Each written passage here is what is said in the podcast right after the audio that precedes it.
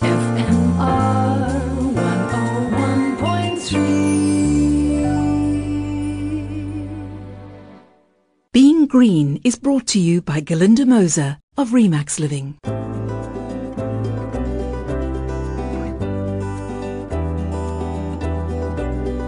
Hello, I'm Glynis Crook. Thanks for joining me on Being Green. It's relatively cheap and simple to make, strong and resilient, and it's everywhere. Concrete is the most widely used man-made material in existence, with an estimated 30 billion tons consumed for building worldwide each year. But it's also one of the worst climate change offenders, contributing at least 8% of greenhouse gas emissions during the production process. We can't live without it for the moment, so how can we make it better? Well, someone who's co-authored a paper about this is UCT's Emeritus Professor of Civil Engineering, Mark Alexander. Mark, thanks for joining me on the program. My understanding is it's the production of cement, that binding ingredient in concrete, that's the biggest emitter. Why is this? Thanks for uh, for this opportunity to talk to you and your listeners, Glynis.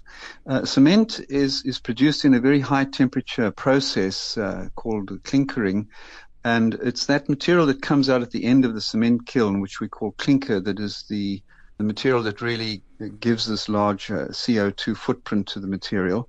So the process in the kiln is one, first of all, of uh, changing basically limestone into another material, and that gives up a lot of carbon dioxide. And then, of course, it's the fuel we use to actually create those high temperatures that produces another large component of CO2.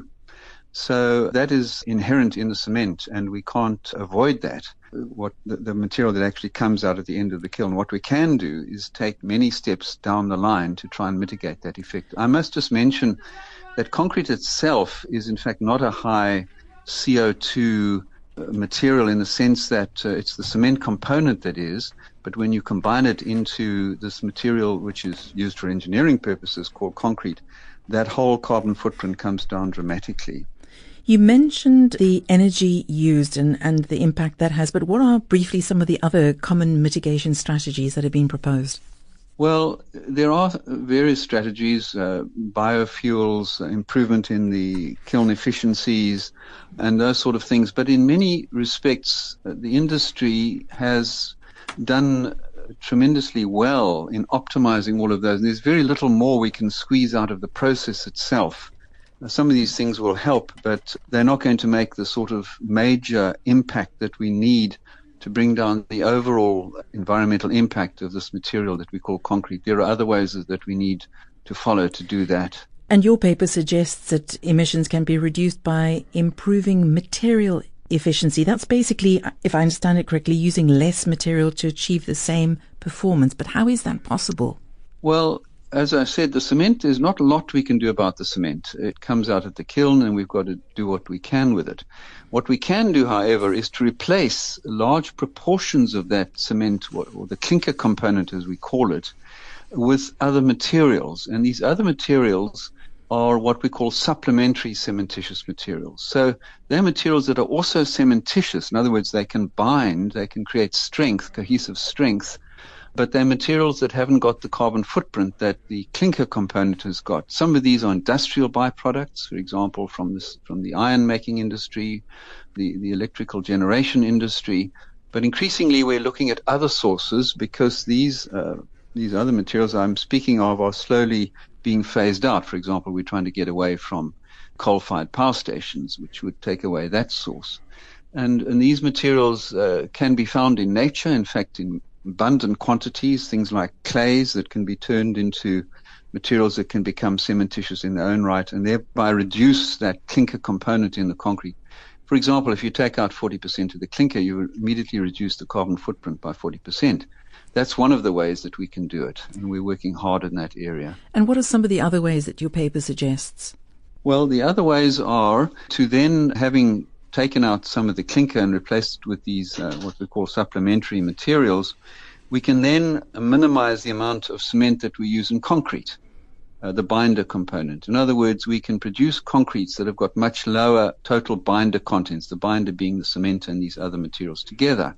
So that would, there again, if we can take out 20%, let's say, of those binders, which we can, these days with modern technology, particularly with modern admixtures. We can cut another 20% off that uh, just by doing that, for example.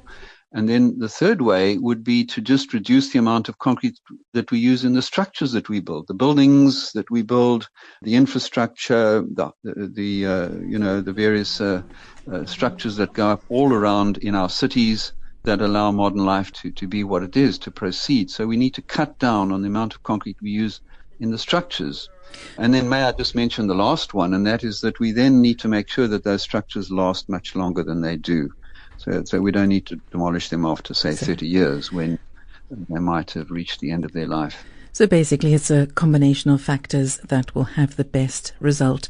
Thanks there to UCT's Professor Mark Alexander, and that paper was published in Nature Communications. And just a fun fact, I learned that concrete is not a recent invention. Builders have actually been using cement-like binders for millennia, as far back as 8,000 years ago in Syria and Jordan, and of course extensively in the Roman Empire. I'll be back next week. Hope you'll join me then. Being Green was brought to you by Galinda Moser of Remax Living. Ask not what your community can do for you. Ask what you can do for your community. At Remax Living Real Estate, our ethos is built on giving back. From sponsoring music broadcasts to FMR's Being Green, our focus is on making your world more harmonious and our planet more sustainable. So when it comes to choosing a real estate partner, don't go for anything less than people who are maximum givers. Galinda Moser from Remax Living Real Estate.